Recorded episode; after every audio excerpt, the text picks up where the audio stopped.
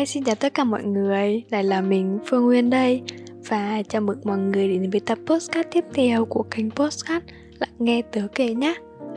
Sau 2 tập podcast nói về thực trạng của giới trẻ về vấn đề tài chính, tại sao Gen Z gặp áp lực tài chính và thế nào là một công việc hoàn hảo, thì mình nhận thấy mọi người khá là quan tâm về việc làm tăng ngân sách của mình.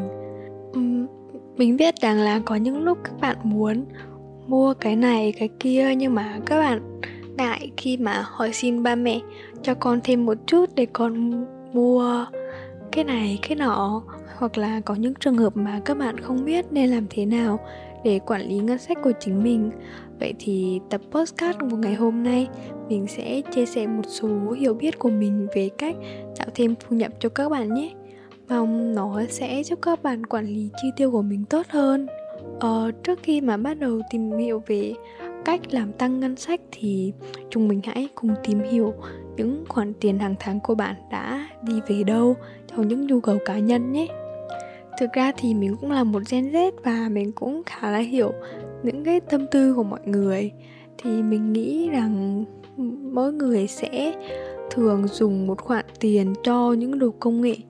Ví dụ như là chúng ta thường chi tiêu một phần lớn cho những cái món đồ công nghệ, bao gồm việc mua smartphone mới hoặc là các gói dịch vụ internet và ứng dụng, cũng như là các sản phẩm công nghệ khác như là máy tính xách tay, đồng hồ thông minh, phải không nào? Bởi vì là sinh viên mà, chúng mình cũng cần những cái thiết bị để học tập và chúng mình cũng cần mạng wifi để kết nối hoặc là xem bài. Thứ hai nữa thì thường thì mỗi tháng những sinh viên mà sống xa nhà như mình ấy thì chắc hẳn phải bỏ ra một phần lớn khoảng thu nhập để trả tiền thuê nhà hoặc là trả nợ mua nhà, phải không? Bên cạnh tiền thuê nhà thì chúng mình còn phải trả thêm các khoản phí khác như là chi phí sinh hoạt, điện, nước, internet. Thực phẩm cũng chỉ một phần rất là lớn trong ngân sách của chúng ta.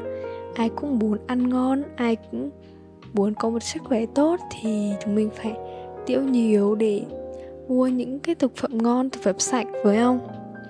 Thứ ba thì hàng tháng chúng mình cũng thường hay chi một khoản cho những cái tiêu dùng trải nghiệm ấy. Bởi vì là Gen Z chúng mình thì ưa thích xài cho những cái trải nghiệm thực tế như là đi du lịch, dã ngoại hoặc là tham gia các sự kiện, mua vé xem phim, concert.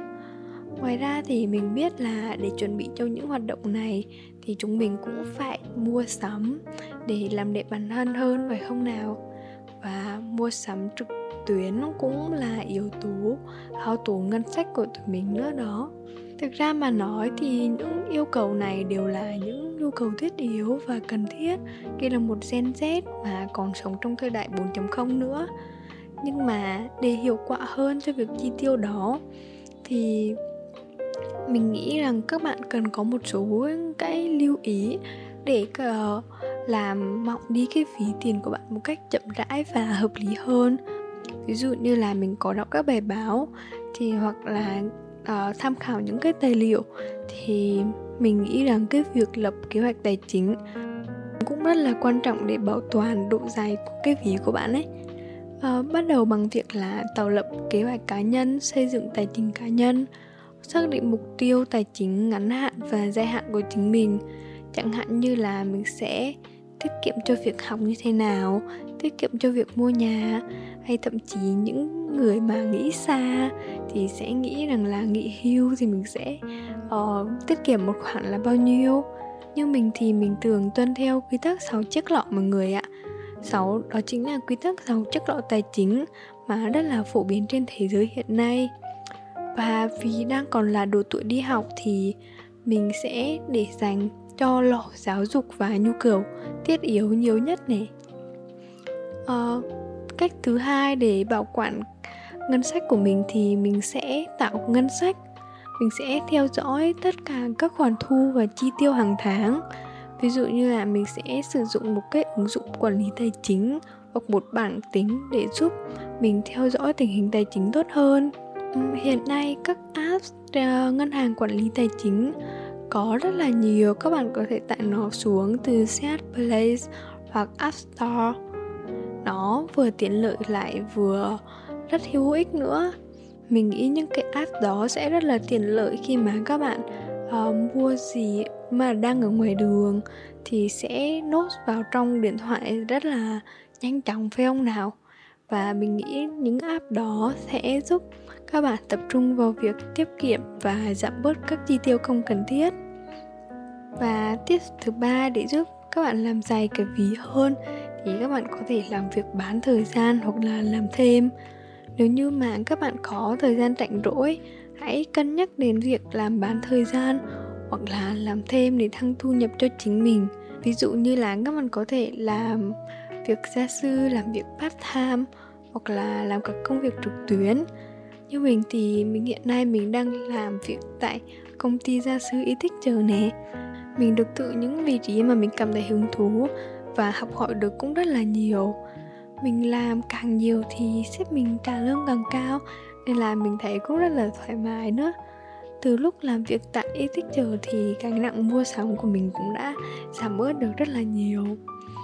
Và cuối cùng thì cho một mục tiêu lâu dài thì mình nghĩ các bạn nên học về đầu tư.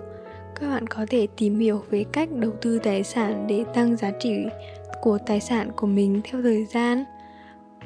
Điều này có thể bao gồm các hoạt động như là đọc sách, tham gia các khóa học trực tuyến hoặc tìm hiểu cùng bạn bè đã có tin kinh nghiệm ấy. Mình có nghe podcast của anh Hiếu TV. Anh dạy cho mình nhiều bài học về kinh tế.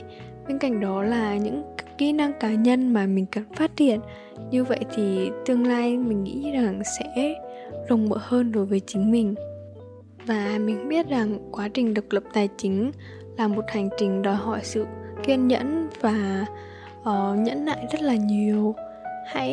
Các bạn hãy bắt đầu từ những bước cơ bản và dần dần phát triển các kỹ năng tài chính để đạt mục tiêu của chính mình nhé. Và mình cũng phải nói với các bạn rằng là cái việc mà cố gắng độc lập tài chính từ độ tuổi 19-20 cũng đem lại một số lợi ích, nhưng bên cạnh đó thì cũng đem lại một số tác hại mà các bạn cần lưu ý. Về lợi ích thì mình nghĩ rằng các bạn sẽ học cách quản lý tiền bạc. Từ quản lý tài chính từ sớm sẽ giúp các bạn học cách độc lập kế hoạch ngân sách, tiết kiệm và đầu tư các kỹ năng quan trọng trong cuộc sống sau này. Các bạn cũng sẽ độc lập hơn khi mà tự trang trải cuộc sống và không cần phải phụ thuộc vào gia đình hoặc là người khác nữa.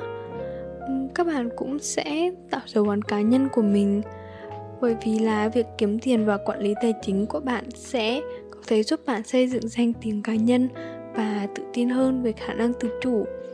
Bên cạnh đó thì cái việc cố gắng độc lập tài chính từ độ tuổi 19-20 sẽ gây nên cái gánh nặng cho học tập của bạn. Bởi vì là nếu như các bạn làm việc để kiếm tiền và cái việc đó tốn quá là nhiều thời gian và năng lượng thì chắc chắn các bạn sẽ mất tập trung vào việc học. Điều này có thể ảnh hưởng đến thành tích học tập của các bạn ấy.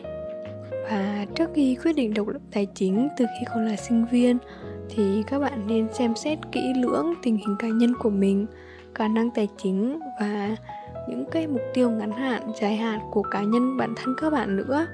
Hãy lập kế hoạch thật là cẩn thận và xem xét các tùy chọn khác nhau như là làm việc bán thời gian hoặc bổng hoặc là hỗ trợ tài chính từ gia đình trước khi đưa ra quyết định cuối cùng nhé. Hy vọng rằng tập podcast của ngày hôm nay sẽ có ích cho mọi người về việc độc lập tài chính khi còn là sinh viên. Và cảm ơn mọi người đã lắng nghe. Xin chào và hẹn gặp lại các bạn ở tập podcast tiếp theo. Bye bye mọi người.